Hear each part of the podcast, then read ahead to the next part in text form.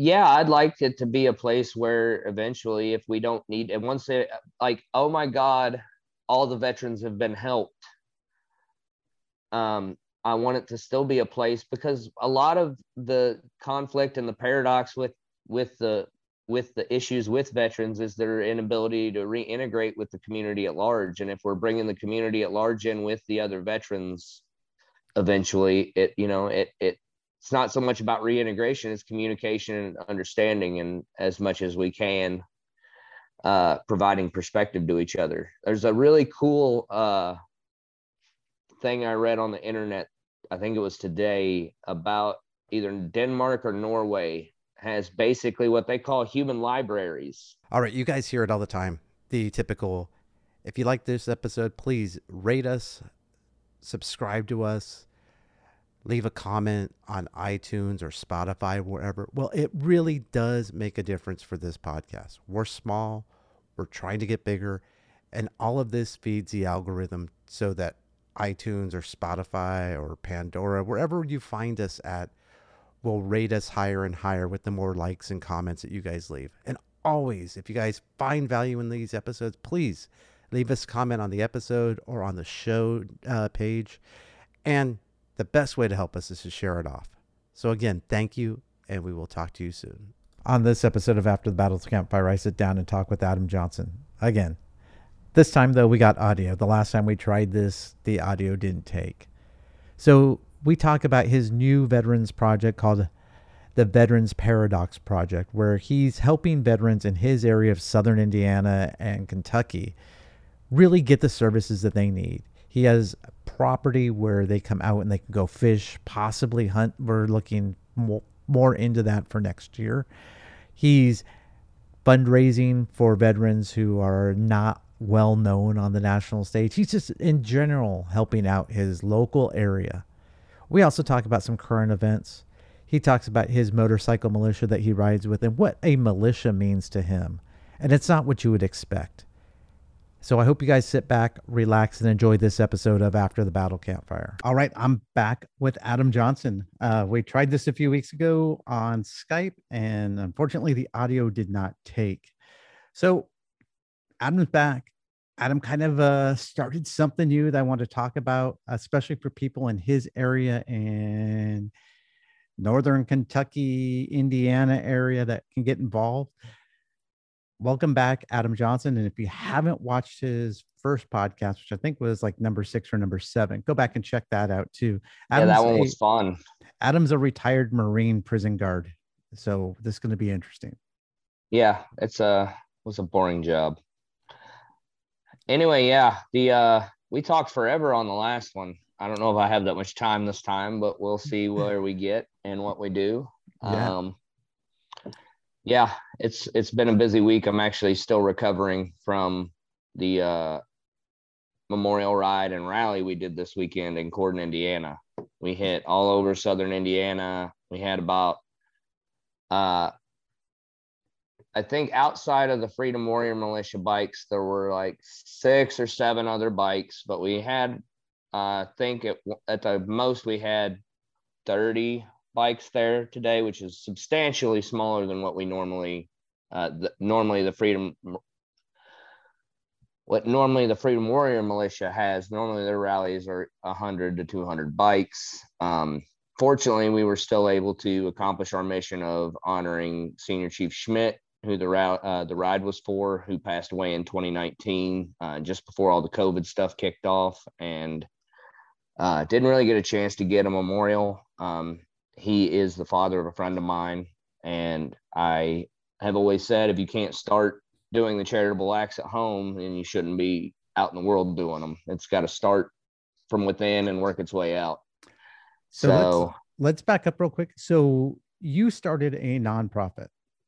Yes, I did. I finally got all the paperwork done and it's like fully legitimate now. It's not some dude in the back of his truck trying to sling pickles to host a camping trip. So So you um you're up there in Indiana and you started the Veterans Paradox project. Yes. And I this did. week this weekend was your first fundraiser for senior chief. Did you say Schmidt? Yes, uh, Senior Chief Carl Schmidt. He uh, he served for 23 years. Uh, he's like I said, he's the father of a very good friend of mine. And I saw when COVID kicked off, they really didn't get to uh, do his funeral or do his memorial and honor him the way they wanted to. So um, we had a lot of suggestions for the first ride. One of them was Bonnie Sloan. A uh, few of them, they were all uh, people that all pretty much had buildings named after them or are already being honored in some way. And, you know, one of the goals of my nonprofit is to kind of fill the cracks and catch the people and the things that the larger establishment systems like Legions, VFWs, and the VA don't.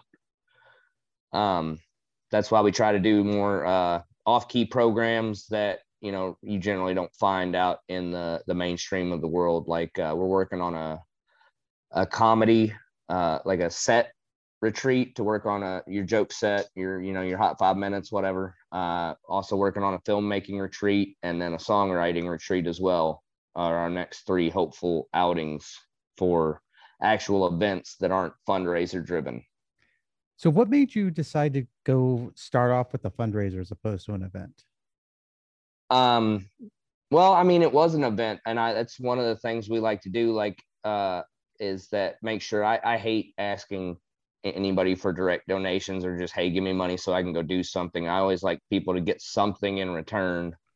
Um, and by doing the fundraiser, we made sure like we uh we raffled off several knives, swords, uh, the winner of a we we raffle off a whole hog. So somebody will get a whole processed pig in november that they can just go pick up from the butcher. Uh, nice. uh, and that was uh the actually it was really cool. The vfw's auxiliary president won it. So oh, right he on. actually he did a bunch of work to help us get like he cooked all the food that provided. I mean the vfw in Corydon did an awesome job i love those people they host a euchre tournament every thursday night too that i'm going to start going to I just found out about. And uh, yeah, they just, they're a lot of great people this weekend. So, two things real quick. What, one, what the hell is a euchre tournament? And two, swords? Yes. Uh, we, uh, we had a blacksmith uh, make us several knives, a sword, and an axe that we raffled off to help raise funds for the project. Wait, you're um, talking um, like a legitimate Yes, this thing's fully functional. It was a 36 inch. Uh, it was in the shape of a Roman gladius, but it looked like it, a Ka-Bar. So it had the handle like a Ka-Bar, and the blade was black steel. Oh wow! really, really cool sword. Um, That's the, pretty rad. The bartender from the VFW uh, in Corydon ended up winning that one. And then uh, one of the other uh, stops we went at was a Legion right on the river in southern Indiana in Alton. There's a little campground there. It's a real cool place.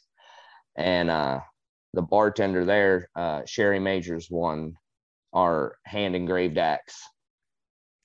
You and, were just uh, taking care of bartenders. Do you guys get rowdy guess, out there or what? No, not really. It's just uh, just the way the uh, tickets pulled this time. Um, it was a really, really good time. We had a couple bottles of booze we handed out too, and it just uh, everybody seemed like they had a really good time. The route was gorgeous. It was a little hot, but I mean, I'd rather have a little warmer than getting rained on. So it was That's a really true. perfect day for the whole thing. It was our first fundraiser event. We managed to actually raise funds, not take a loss. Nobody lost any money, which is always a goal. And uh, everybody had a great time and got home safe and at a motorcycle we've had uh, several motorcycle events around here in the past three months. I think pretty much every one that's happened somebody's gone down or been injured. And even though we didn't have that many bikes we uh nobody went down during our ride.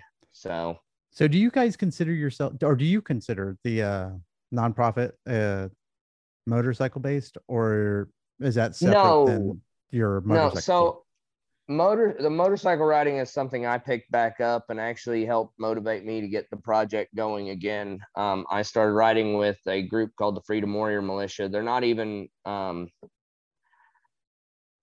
I don't even want to call it a motorcycle club because it's not. It's more like a militia that happens to convey itself by motorcycle. We wear cuts, we do some of our rank structure and other things the way, you know, biker bike clubs do, but we're we're not a bike club. We're a militia. Our goal is to help the community and be there to protect it if we need to.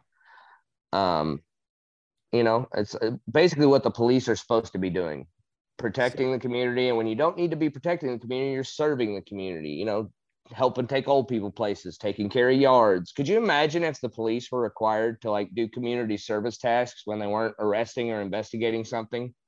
Like if they had to go out and like to have to go out and improve the community and help people with stuff when they're not doing the other thing. Try yeah. doing that form of community community engagement. That would be awesome. So there's gonna be people right off the bat or like, who are going to be thinking, is this guy some sort of uh, right wing militia guy who's going to go shoot up a school? So, oh, no, us, absolutely not. Tell me what your vision of a real militia would be as opposed to what we hear or see on TV. A real militia is, is a community member that's prepared to defend his home if necessary so that other people don't have to. It's more about individual responsibility to you and to your community than it is to you know go running around shooting stuff up. I i hope i never have to discharge a firearm again ever that i don't you know at somebody. I don't i don't enjoy it. Um i like target shooting and stuff and i think everybody should be practiced and proficient on some sort of self-defense because again individual responsibility is is very important. Um but yeah i'm far from right wing. I i love cannabis. I i do body painting on the weekends when i get time. He is a sexy beast um, when it um, comes to body painting. and uh you know the motorcycle thing is just one program that we actually adopted over from that bike club uh the well the militia um to help them push it farther and harder. Um, they've given away four bikes in the last four years. So a bike a year is not bad, but I would like to be able to eventually get to where we can, you know, find somebody and get them riding with the community again, like once a quarter would be it, awesome. When you say they've given away four bikes over the last four years, are you talking about um, new motorcycles or rebuilt generally, ones? generally what we will do is we will find the individual and figure out what they need. One of the motorcycles that was done was a trike because the individual couldn't be on two wheels anymore and still wanted to feel the wind in his face. So we figured out a way to make that happen. Um, and sometimes it's not even fully, you know, just it, it might be finding a bike, buy, you know, finding a used bike, buying it, pimping it out, and then giving it away. Or a guy finds a bike he can almost afford, and we help grant the rest over to fill the gap and then help him get it, you know, maintenance and new tires or whatever it needs to get him roadworthy. Um, it really depends on the individual. And um, that's the way we have kind of established ourselves the way we have is that so we can adapt to the needs of the individual instead of going, no, we can't help you, bro. You got to, oh, right. that ain't, that ain't in our wheelhouse. You know what I mean? So, um, and we're not just focused on the veterans it's also the people that support them and that includes you know the caregivers and the community members that help do stuff like our VFW auxiliaries and things like that. Um, right on. So you were saying um, a few minutes ago when it came to guns, that everyone should get out to the range and be proficient. Yeah. Are you also when you're dealing with people who haven't ridden in a while, who are um, new to riding, are you guys going to offer some, uh, for lack of a better we will way, get them motorcycle safety we connect them with the with the courses. In indiana and where i am it's required uh, once you have your permit to do uh, a motorcycle safety course to get your license. Um, or do a riding exam and we always encourage people to do the class because the class includes the riding exam and it's it's important and it gets you on a little smaller bike if you need to and um, but we always if we if we're dealing with a new or novice rider we will make sure that they are uh, practiced and safe um, and that they ride like they have somebody to ride with. And a lot of that too is you know we say healing through creation is our is our tagline. And that's you know we not creating just art or opportunities more about creating a community and purpose right on. uh, with the individuals. Yeah i was talking to another guy today and that came up a lot in in our talk about um community and groups and and the like. So humans I, are tribal. If yeah. we could just get the tribes to quit fighting with each other we'd be fine. Uh but but again we you and i have talked about uh, the human limbic system before and how it craves conflict, and that's why even these, you know, one percent housewives that don't shouldn't have a worry in the world because they can blink and have whatever they want still find something that they need to complain about or you know something to fix or do because the these meat suits are just to satisfy the limbic system Exactly. so, So- So, what's your long term goal with the uh, nonprofit? Is this something that you see happening well after we disengage from all these conflicts? Yeah i'd like it to be a place where eventually if we don't need and once it like oh my god all the veterans have been helped um i want it to still be a place because a lot of the conflict and the paradox with with the with the issues with veterans is their inability to reintegrate with the community at large. And if we're bringing the community at large in with the other veterans eventually it you know it it it's not so much about reintegration it's communication and understanding and as much as we can uh providing perspective to each other. There's a really cool uh thing i read on the internet i think it was today about either denmark or norway has basically what they call human libraries. And you can go and check out a human for a half hour and basically listen to their story and it, they have them you know classified by subject like you're a white man black woman uh bipolar all kinds of stuff. And you just like you want to learn more about it and that person and it kind of provides like like i said perspective. So, is it like um, audio and video recordings? Then? Someone just no talking- you you bring somebody over and sit down and talk to them. It's human to Oh, human which is oh. so important. It's so cool. I want to start i want to try to find something to do like that here where maybe we just build a campfire for the night and bring people in people just listen to three or four people tell their story Yeah. Well, there's definitely. You know, I mean, on Like- different subjects like like- a, like, like- a campfire ted talk for rednecks it'll be Yeah. great well, it's kind of like the uh, the the concept for the show. I mean, after the Yeah. battle campfire is literally what we're talking about. exactly I'm trying to uh, arrange this guy Charlie who served in Korea at the Chosin Reservoir to come on and tell. oh his story. wow Yeah, that will be awesome it's not the same as human to human contact, but I think like getting some of these older guys' stories super important to the younger. It is very because that's how we keep things alive. We keep the lessons alive. We keep their memories alive is by sharing the stories and the tales. And you do that through music, art, and you know, creation of community. definitely. So Um, with your project with your project um i know a lot of veterans organizations have hierarchies of needs and hierarchies of for lack of a better way of putting it um photo opportunities obviously uh amputees usually get the most uh invites am- and I'm helping people who I find and who come to me and who so it, it at first it ends up being like friends of friends, people of people I know. Um, but that also brings the community into it as well. Um, so I I hate marketing and I hate doing things, you know, to get a picture done.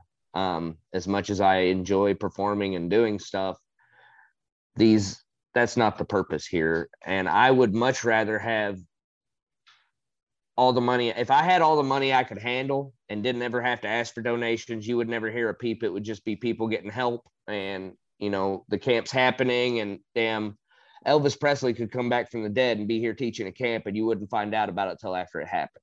nice so let's start with what inspired you to name it the veterans paradox project Well, because I mean, simply it healing is a project in itself, and being a veteran, the way we're asked to exist is a paradox. I mean, they want you to be, you know, violent yet kind, intelligent yet obedient. Uh, th- I mean, those two right there are, are enough within themselves. And, you know, getting good men to commit evil acts for a good reason is a paradox. Yeah. So I mean, the whole I mean, existence is we shouldn't exist or be asking the questions we are asking. I So wish now- we were like dogs sometimes, so now just slobbering and fucking. oh that would be so much better so now with It your would. with your first camps or uh, get-togethers that are not going to be Yeah. fundraising based. How are you going to work that? Uh, we I find people, talk to them. I used to work uh out in Los Angeles and in other areas in creative arts industries, so I have veteran friends and other industry professionals that I know, and I either work donation time with them or you know uh because if somebody's i mean seriously if somebody's willing to come out and donate their time to do it you're going to get a hundred time better experience than if i have to pay somebody $5000 to show up and sit with veterans for six hours That's very true. um, the desire to be there and do the work is huge for me. So I like dealing, and I understand people have schedules and shit's hard. And if I got to pay for your hotel room or do something to make you able to get here to do it, I'm more than willing to work with that and do that. But I just helping people shouldn't be a for profit business I can see that completely.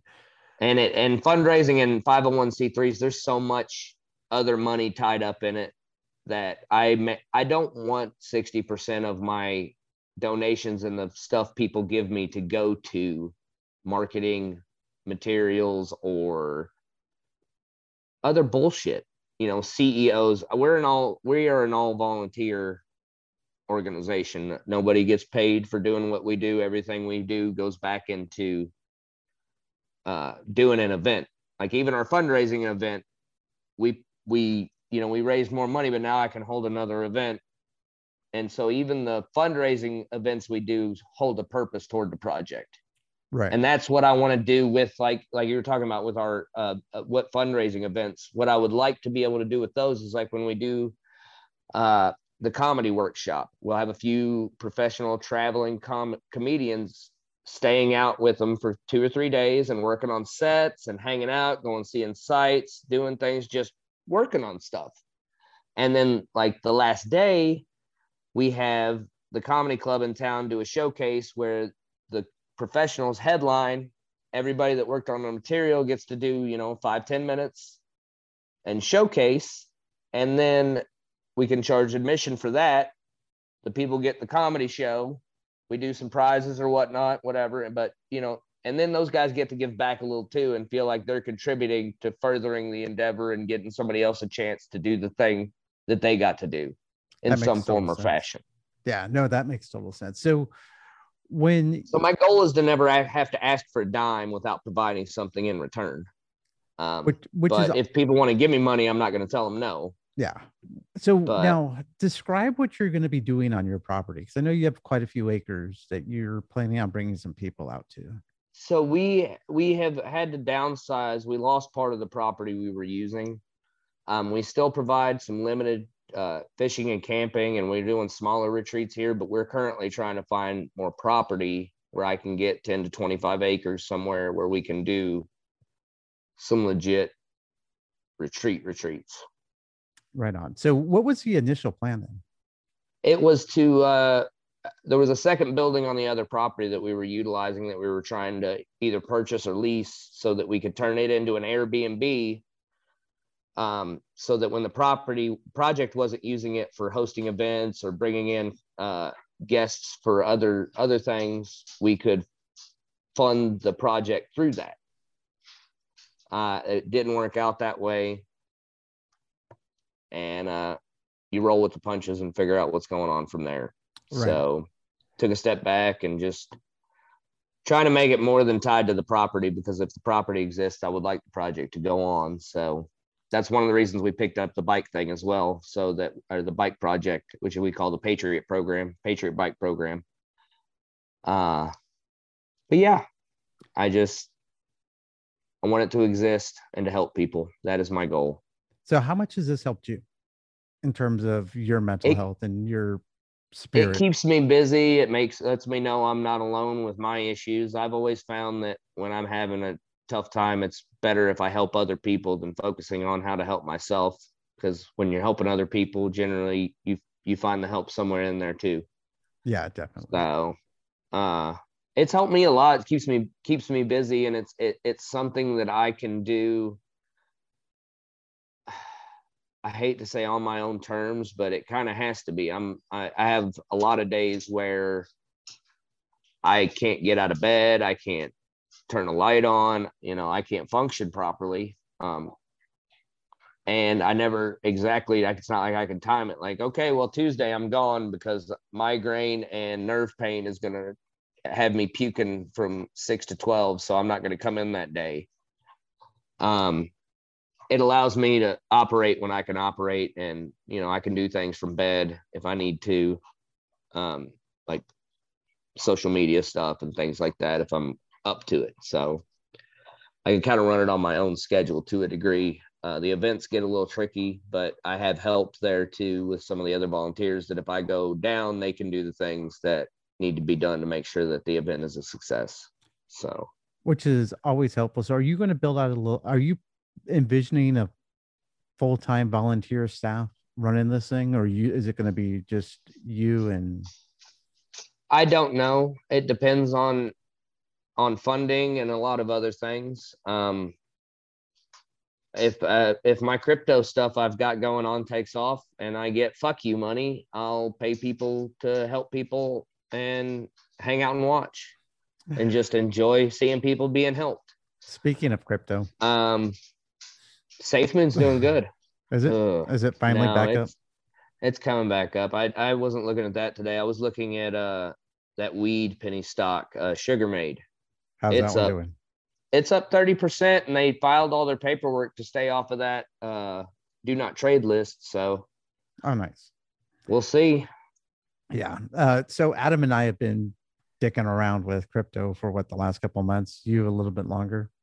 Yeah, I started messing with it in 2017, uh, just buying a couple, you know, 10, 20 bucks here and there. And uh, it turned into a couple grand. Didn't do any of that. I should have put $7,000 in it in 2012 when I found out about it. But Tell us all about that.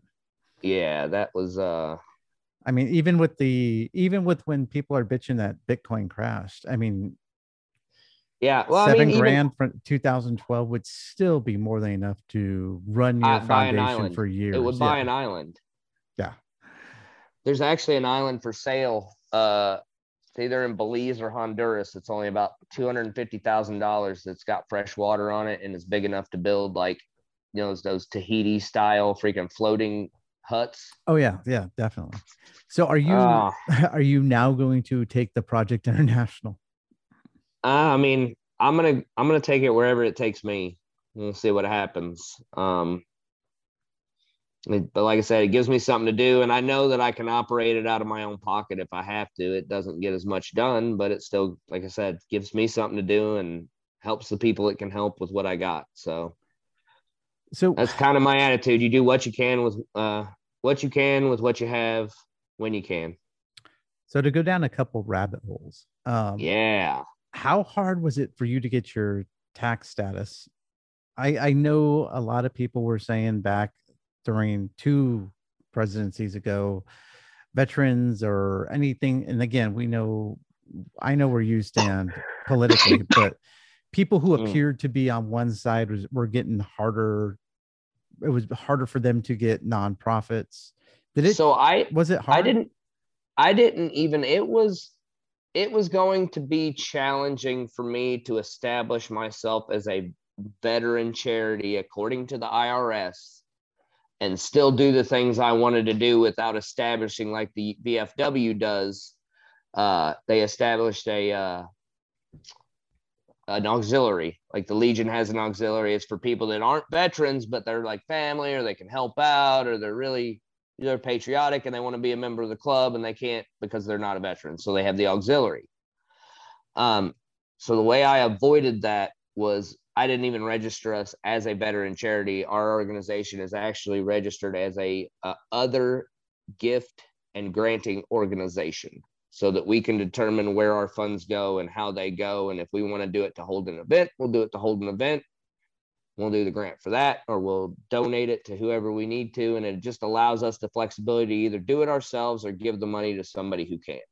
So I know there's a lot of veterans that are probably going to end up watching this who want who've thought about doing stuff like this. I know that there's a difference between a foundation, like structurally and legally. There's a difference between a foundation, and a charity? I do not know what that is. We are a Okay. 501c3 nonprofit. So apparently, I- has- Foundations are generally for rich people, from what I understand, that just basically put a bunch of money in there so that they get the tax break. And then that foundation theoretically does stuff under the name of its intended purpose. But a lot of that ends up being tax shelter bullshit. Oh yeah, definitely on the tax shelter side. No, so the original purpose of foundation was to feed money to charities. So it'd be like uh So yeah, so they have a, a- like a broad spectrum. Like we're an aut- autism foundation, and this one, this specific charity is doing an autism thing. yeah, Shoot them money. like a like a charity So, has has a very narrow purpose where a foundation feeds into they- they can be a little bit wider. Have you which and the reason why I'm bringing it up also besides the fact that other veterans may be interested in starting something is have you looked at getting foundational support or do you not want to go that way? I, I've looked into a few of them, but when I dig, like I was looking into the uh, Evan Williams American Heroes grant for veteran charities, and you have to like 80% of your funds have to go to veterans, which is fine. Most of ours do. Um, but there were other there are other stipulations in there, like I can't provide any uh, sort of substance abuse support or anything ever if I take their money. Why? Uh, I can't use their funds for that. It's an alcohol company. So they don't Oh. want to lose customers. They don't want to give me money to lose customers, I guess, or don't want to end up in being liable because now they're providing alcohol counseling or something. Even though Philip Morris gives how much money to tobacco cessation every year? So to me, it's it's purely hey, we don't want to lose customers. So if you're doing AA stuff at your at your camp ever, then we don't want to do that. So That's crazy.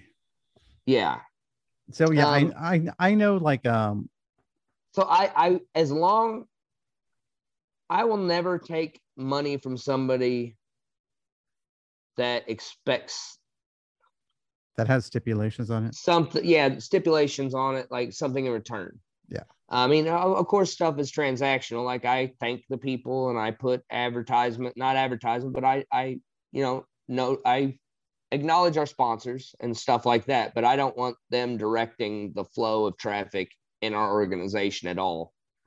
And if any money I take has those strings tied to it, then I'll go rob a bank and do 10 years and get back out and take the money and do it then. You may be like 95 years old when you get out. That's fine. Okay. We'll have robots by then that do most of the shit. Maybe you should just uh, program the robots to rob the bank. There you go. That still do 10 years. So Well, they'll do 10 years because they robbed it.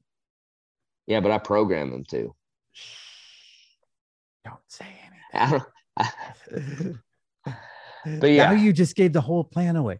No, yeah, but we're fucked. And it's on tape. Man, Hey, this is on disc, not tape. on disc. Yeah, sorry. I'm Uh, I'm it's old. So isn't it so funny that we still use those terms like um my live to kids go to my kids go to my old high school or one of them does anyway and he uh he was doing the uh, radio tv program that i used to do and i went in there and it was all different. There was none of the analog freaking uh So do, do you soundboards and stuff. It's all computers. I was like wow. do you get flashbacks going back to your old high school? actually no. They've changed the building so much. After i graduated they did a big renovation and it's changed so much that it looks like something out of a movie set now. Like the, Oh, wow. the football the football field's not even in the same place like so i can't go stand on the old field i marched on. It's it's a practice field now.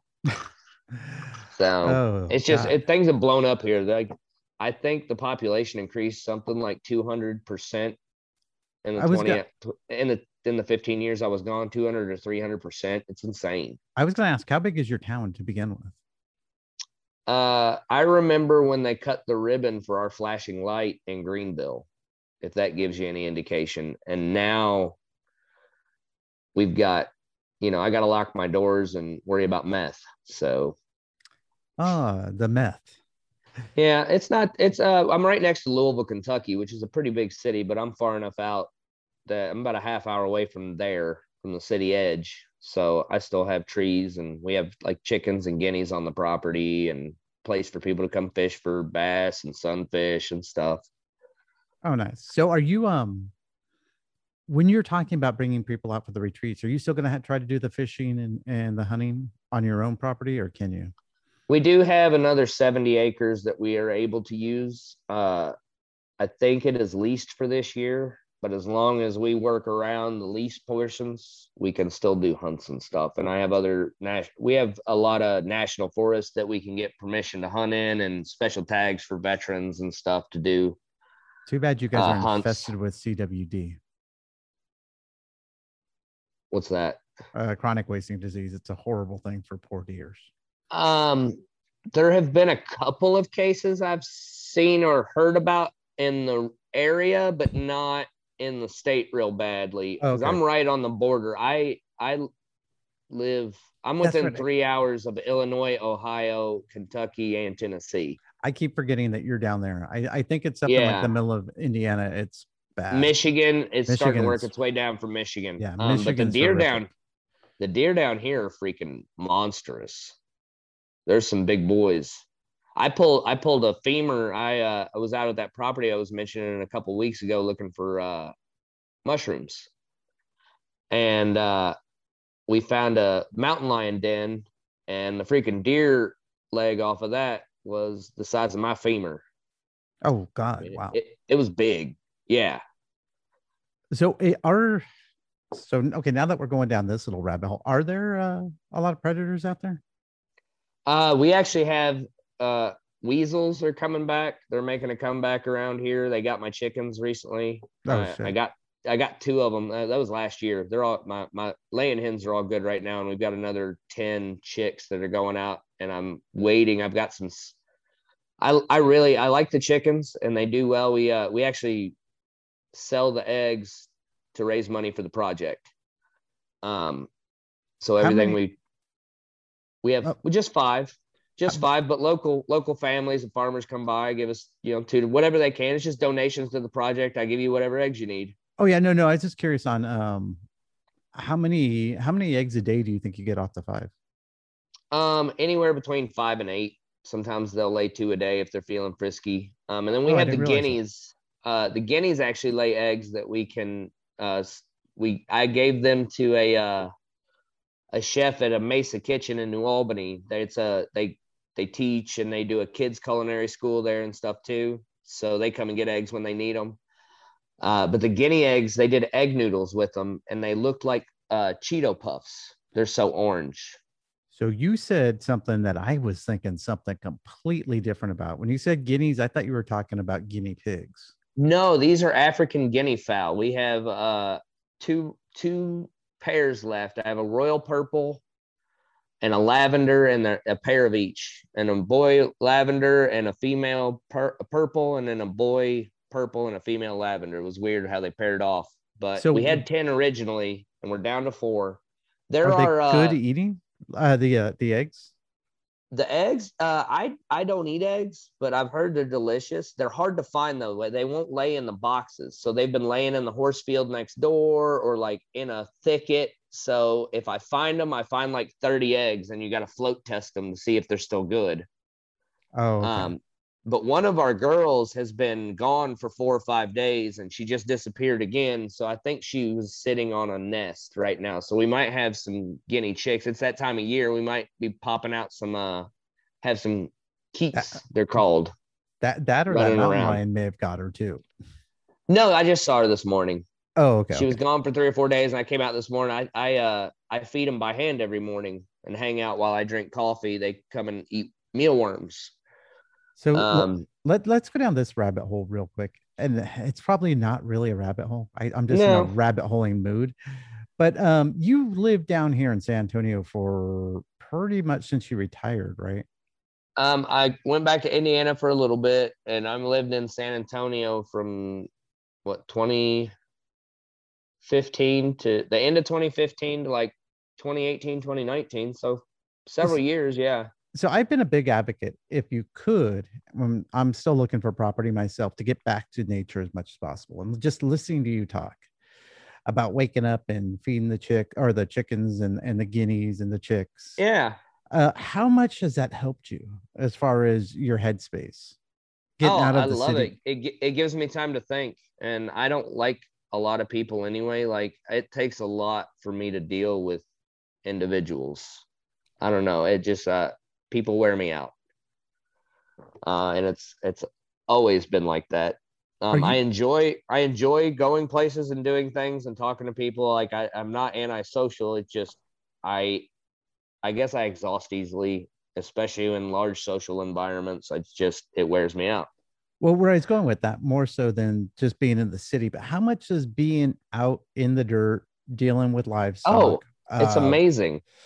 I mean, It's wonderful. It's very cathartic. And like I even have fa- I have favorite birds now. I have one lavender that comes over and he will literally I'll I'll sit on the edge of the porch and I'll put the worms right on the porch next to me and he'll hop up there and eat them and bump up against me while I'm eating them and let me pet him and you know, it's it's neat. do you do you I like enjoy it a lot. healing in any way? I mean, I think helping or feeding or taking care of anything is is healing. But I mean, being being back out on on the farm type environment. Oh yeah, definitely. I I, I do not want to go back to the city. I uh, I tried uh, staying in LA for a little bit at one point right before I retired, and I was just I can feel all those people around me. Yeah. and it just too many. I can So- go visit for a month or so and be okay, but I need I need space and to be out with trees and shit. So now back to the uh the Veterans Paradox project. Did do you do you feel like um you guys are beyond at least in your area beyond COVID now that you can have wa- these events without I was never worried about it anyway. The only thing I was ever worried about was doing. I mean, we didn't do a whole lot during COVID um, because other people weren't willing to, but I was never particularly worried about it. It seemed to me about like the SARS outbreak they were always screaming about when we were in high school that never coalesced. And then, you know, after you read, you want to talk about rabbit holes, after you read about Operation Dark Winter and replace smallpox with COVID, you'll be like, okay, So what I'm is done. what is Operation Dark Winter? Operation go Dark down. Winter. Operation Dark Winter is a uh, exercise, a bioterror exercise that was held in 2001, shortly before the towers fell. Uh, And you know It's about actual- this? Why? uh, because I was part of I was part of a working group in 2000 and either three or four, and it was something we covered because it was an anti-terror group, and we were covering the last few years of exercises and other things. And I remember that name was weird, and I was like, "Oh, smallpox is nasty." And then I was watching the presidential debate, and This last one. Joe Joe Biden, yes, the pre- last president, one of the last ones, and Joe Biden promised us a dark winter. And I used to read, uh, I used to do interviews and interrogations, stuff like that. And uh, a lot of what is said is the wording that is used and how things are said is 98% of what is communicated. Regular everyday Americans that don't live in a Alaska don't use the phrase dark winter. They say it's going to be a wet winter, it's going to be a cold winter, uh, miserable, but dark winter is not a common phraseology. And when I heard him promise America a dark winter, I was like, where have I heard that before? And I went back through some of my files and some of my old stuff, and I was like, oh, there's Operation Dark Winter. Let me read this. Oh my God, what the fuck is going on? um, kind of thing. Um, it, it was about smallpox, but it basically covers if there's an outbreak in the US, a bioterror attack, a virus unleashed of some sort, the steps they would take and what they would go through. And it's been almost word for word or step for step what that exercise was doing 20 years ago. So what do you, I, as someone who comes from that background of interrogation, body language Well, reading, all what do you do before you execute? You tabletop things, you practice them, you Yeah. hold exercises. Why? Well, I was gonna say, but like, what do you say? So people are gonna hear this and gonna be, this guy is a fucking quack. I mean, I, But like, from your It's there. Google it. It's there. Read it for yourself. I'm it surprised me is all I will say. Um, my background is not i'm not a super secret squirrel kind of guy. I didn't do any high speed low drag stuff. I did uh prison work and then i did some intelligence analysis when we were doing our anti-terrorism working group. The, the reason, Um, but the reason why I say you have that background is because I think a lot of what you did working with prisoners, you well i did. I worked between with like, the lines. well also like things with the Capitol um with the Capitol being intruded upon and it was an insurrection. Um i know this that's it's a very popular theme but in 2004 or 5 i would have to go back and look. There was an act passed by congress that said that basically funded the hardening of all federal monuments and federal government buildings against terrorist attacks. So we didn't get another 9 9 11, even though the only federal building that was attacked that day was the Pentagon. Um, so in 2000, and it would have been in 2005 when I was in Charleston working, part of what we were doing there was hardening that facility, like with bomb proof glass and all kinds of stuff. And the Capitol is one of the biggest expenditures that occurred during that project to harden that building against bomb blasts and terrorist attack. So if Capitol Police were surprised, like it was a surprise attack, like in White House Down, like there's a tour going on and dudes whip machine guns out, it would still be I hard to that. infiltrate that motherfucker. Yeah. If there's a protest outside and Capitol Police are doing their job and the National Guard and every and nobody's surprised, which nobody fucking was, there were masses of people down there. Six drunk rednecks are not going to be able to get into congressional offices unless they are fucking allowed to. And sorry for all the cussing, but it's like No, it's a fine. common sense. It's common sense, especially knowing what I know about physical security and stuff. And I've talked to other instructors and other people who have done the job I've done, and it makes zero sense. so They were it, they were allowed into the building. Like, to and if they were allowed into the building, why were they allowed to leave? Like, Well, how talk- did they get on? How did they get on planes and fly the fuck home? talk about physical security versus other types of security. That's barriers and stuff, right? Well, I mean, like the the glass that was broken in, that was an exterior glass panel. That glass, unless it was stained decorative, and even then, it should have had a barrier behind it to clo- to keep people from passing that. If they weren't going to harden that particular piece of glass, there would have been another stage of prevention behind that to prevent somebody from going any further than that one decorative piece that they didn't want to alter or destroy. Oh, okay, I get what you're saying. So even when they preserve stuff, they're providing protection behind that. Or should be. Now, I wasn't privy to the Capitol plans, but I was privy to several other plans for hardening the building. And I know that our visitor center couldn't take it, could have taken 50 caliber BMG shots a couple of times and not had an issue. But we were a prison, so it's a little more and dealing with you know an other other side missions that weren't UCMJ related, um, which required a little bit more hardening. Uh, but still, the Capitol building should six drunk rednecks should not be able to break into the Capitol building during during business hours. None of those people had weapons. The only person shot was somebody shot by law enforcement, and it was accidental, to my understanding the the the guy that died, the Capitol police officer that died, died of a stroke. well, they're gonna say people will say that that was because of the stress that happened during that day, which I don't know. I mean, I I, I heard Okay. that he was beaten to death, and I heard it was a stroke, and now no one's talking about it. If he was beaten to death, give me video or photographic evidence. Show me the show me the damage. Well, no, that was the that was the first thing. Then they came out and said, Yeah. no, we were wrong. Uh, it was a Yeah. stroke.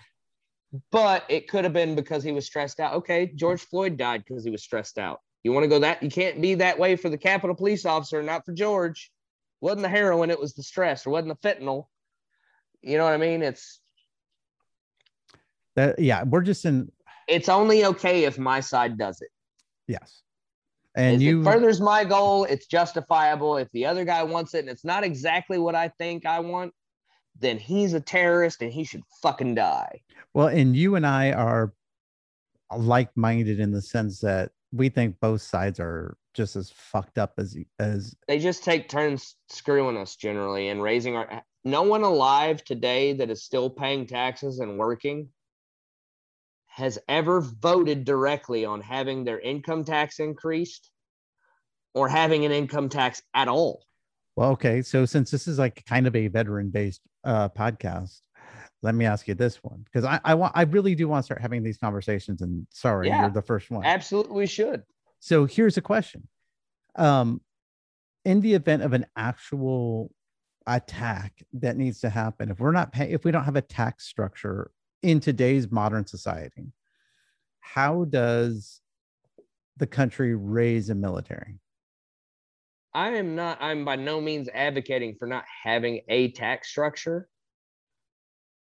I am advocating for one that a individual with an IQ of 45 can understand and pay.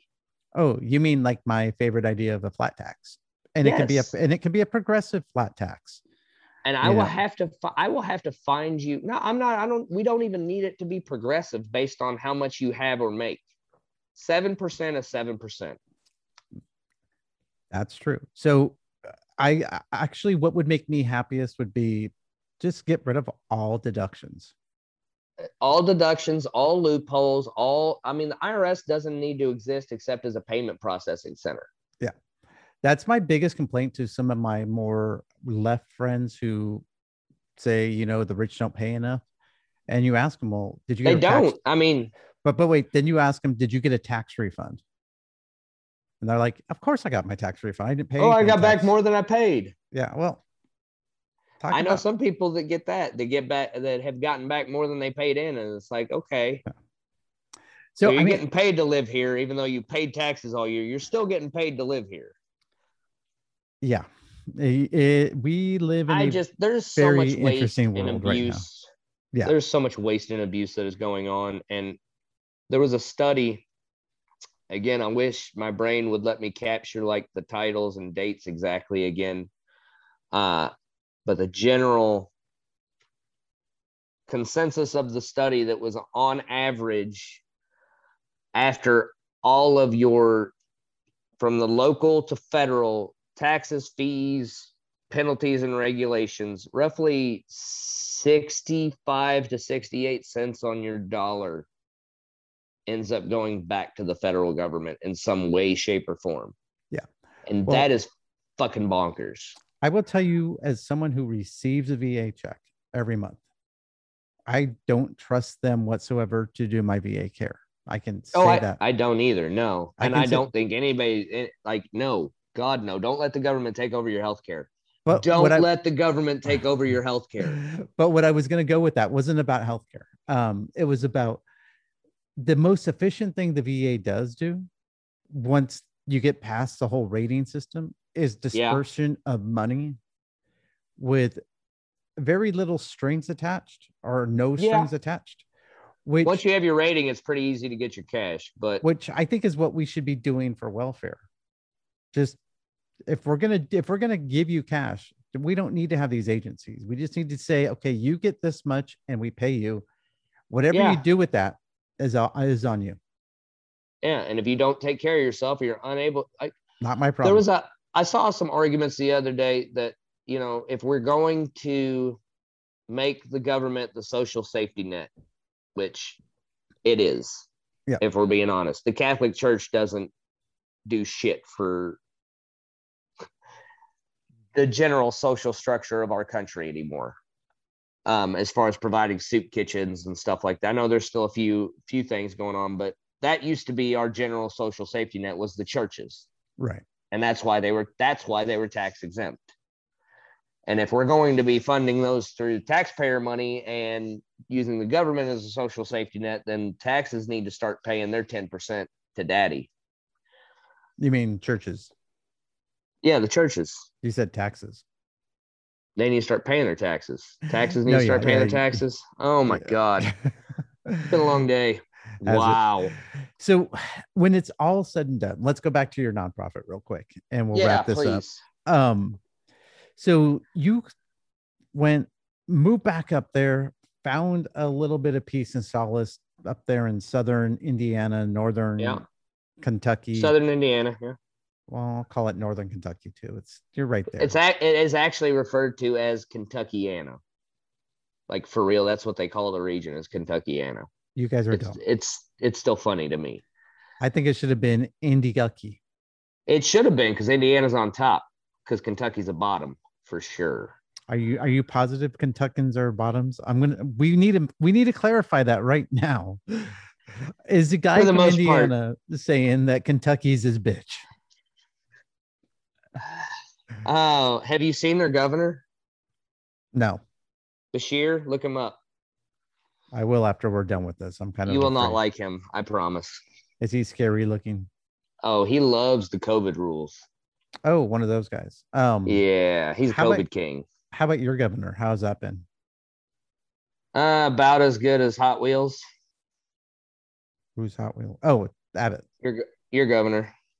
I refused to speak to him respectfully after he lied to me when we met him that day. you remember what I asked him, right? Yep, fuck him. Yeah. Um, at least we're not wearing masks everywhere, even though there are still quite a few people Yeah. here wearing masks. There, there's like there's good things he does that you know people that I don't like do good things all the time. Yeah. and I'm I- more than willing to acknowledge them. I'm glad you all aren't wearing masks and shit. Kentucky just stopped like yesterday. I do want to ask because we I still when I'm out on my morning walks, I still see a bunch of people who are wearing masks by themselves outside walking. Masks, masks. I think like that and that frame of reference are going to become the new bike helmet.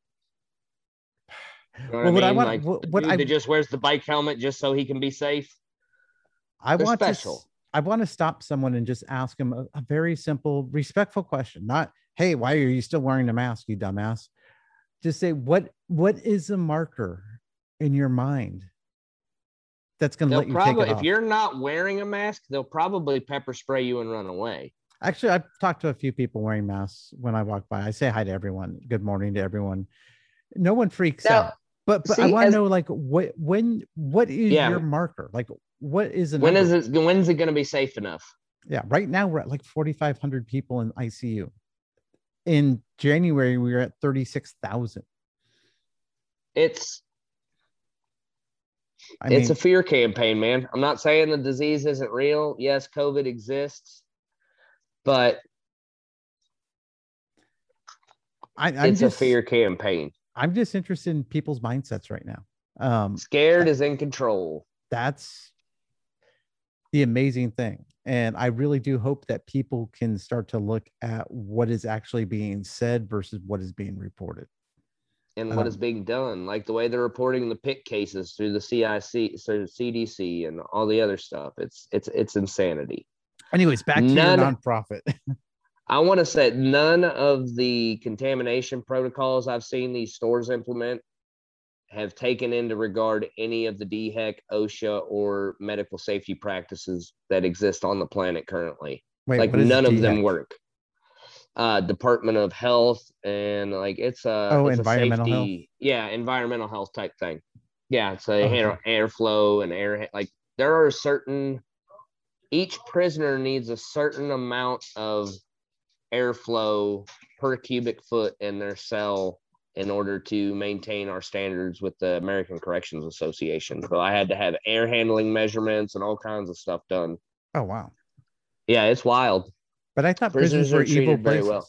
Well, this is a military prison, and it really depends on the funding of the facility. But prisons, they honestly, it does not benefit prisons to have their prisoners sick because 65% of the federal prison is a workforce to have American made products made. Ah, So if their workers are sick, they can't work for slave wages. And the taxpayers are funding that shit anyway. So keep them healthy, get them the sex change, keep them happy and locked up and making Levi's jeans or whatever the hell else they're making.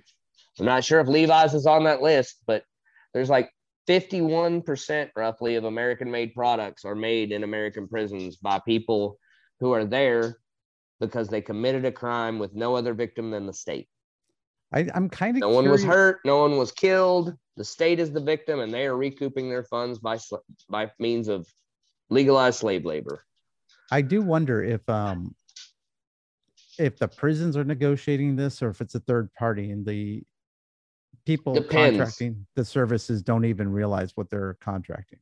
It it really depends. Uh, if you're doing the labor in a private prison, which shouldn't be a thing. A, a for-profit private prison should not fucking exist in our country. Yeah. And they do. But it depends on because sometimes it'll be government agencies. It'll be government employees negotiating those contracts with manufacturers and and and, and uh, distributors. So your government taxpayer money is going to negotiate these slave contracts for these guys that are still in there for weed, while the federal government is selling the patents to the pharmaceutical companies and making money hand over fist on that side too. Are you saying the government's corrupt? Oh God! If you I don't know, if I can ever have you back on this podcast. God. I'm I'm just hoping I get popular enough for them to try to kill me. On that happy note, um Oh, where, no, where can I'm just no, I'm kidding. I'm really not a nut job. I promise. No, you just see things different. I think I think people who Well, see I've- things different are important.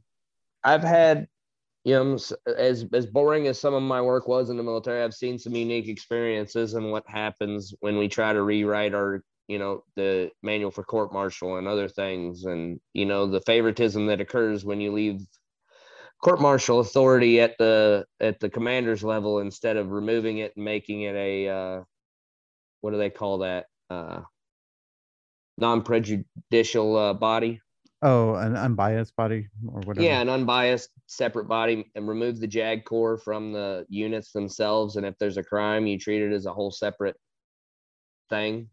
Well, that that always was a weird one for me. Was having legal subordinate to a command. It's like how It- do you how do you ha- be I get it. I get it in a in a war environment. If you're on a Right. ship, if you're in battle, you don't have time to fuck around and, and do the things and you sign that contract. But if you're sitting on base, I've I've seen Lance Corporals that the command didn't like get 90 days for writing a $20 bad check. And the same command sent a first sergeant who raped a minor in next day and they're letting that asshole retire.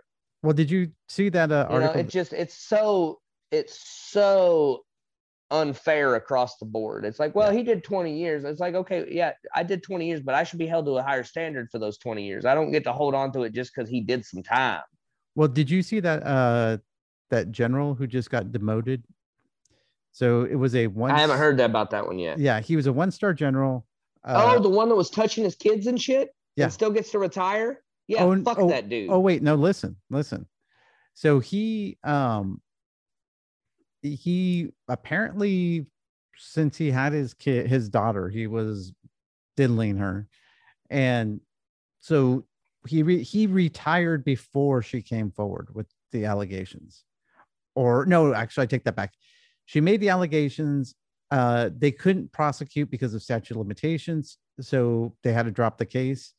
He retires then goes to gets charged in criminal court on the civilian side because he's uh a civilian because now. well because there was no um statute- statute for the civilian side. yeah no statute of limitations there secdef came out reviewed the complaint and said yeah um he is not retired as a general any longer he is retired as a first lieutenant because that's the only years that we could find or second lieutenant those are the only years we can find whereby the complaint he acted he had, he would have ended up with good years I don't care.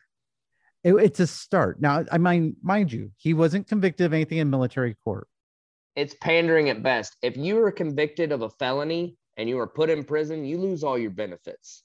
do you You should. okay i wasn't The sure prison were system's taking care of you now. If you if there's a certain amount of time you have to serve and certain stipulations, but raping your daughter, I If it's not one of them-. Yeah. then we got an issue. Well, okay. So let me ask you this before we go, um, and then we'll have to plug your nonprofit one more time. So yes. I don't know if they taught you this or what your thoughts are on it, but why is it that felons carry a scarlet F on their back for the rest of their lives? Because all if you look at all the crimes in the US code and the UCMJ, 99.9% of them are nonviolent. And a lot of them are victimless. Like you Like cheat on you your said. taxes. You you didn't hurt anyone but the government. You're a felon. Like I said, most of the people in our prison system are in there where the only singular victim is the state. The state should not be able to be the victim of a crime. There needs to be a citizen who has been hurt or wronged in some way, shape, or form. But why do you think felons are, are stripped of rights even after they're out? It makes the- it well because if you get them out and you but you can get them back in, it's like a return customer. It's more control. It's easier. You don't have to train them again. It's like why why do we keep Marines instead of cycling them out? true. Very true. You know what I mean? It's cheaper. If you're looking at it from a labor standpoint, it's cheaper to get those guys to come back again and again and again than it is to get new bodies in there every time. Because then you got to make up new crimes, and then you notice more people missing, and then you notice, oh my god, they're doing it to fucking everybody. Yeah, because I mean, if you look at the number of laws in the last 10 years that have gone from misdemeanors to felonies, it's ridiculous. Got to keep that labor pool full. Yep. All right, man. So give me another plug for your project, and hopefully you'll be keeping people out of the system. Yes, hopefully, hopefully, hopefully. So the uh, Veteran Paradox Project is located in southern Indiana. We provide uh, limited camping and fishing. We have several projects and programs that involve creative arts and professional trades, as well as motorcycle riding and community involvement. If you'd like to find out more, you can visit us at veteranparadoxproject.org or find us on Facebook under the same name. Thank you once again for coming back, and I'm glad that we Thank can talk you, about man. your project. You got to come up and visit. It may be sooner than later. That'll be awesome, brother. I All look forward to seeing you. Talk to you soon. Bye, bub. Bye. Thank you so much for listening, and I hope you can follow us on social. Check us out at our website, modernronin.com, on Instagram, The Modern Ronin, on Twitter, at TommyChase01, and you can always support us at modernronin.locals.com. This is our locals group, and it would be great if you guys joined and subscribed. Some great benefits. Talk to you guys soon.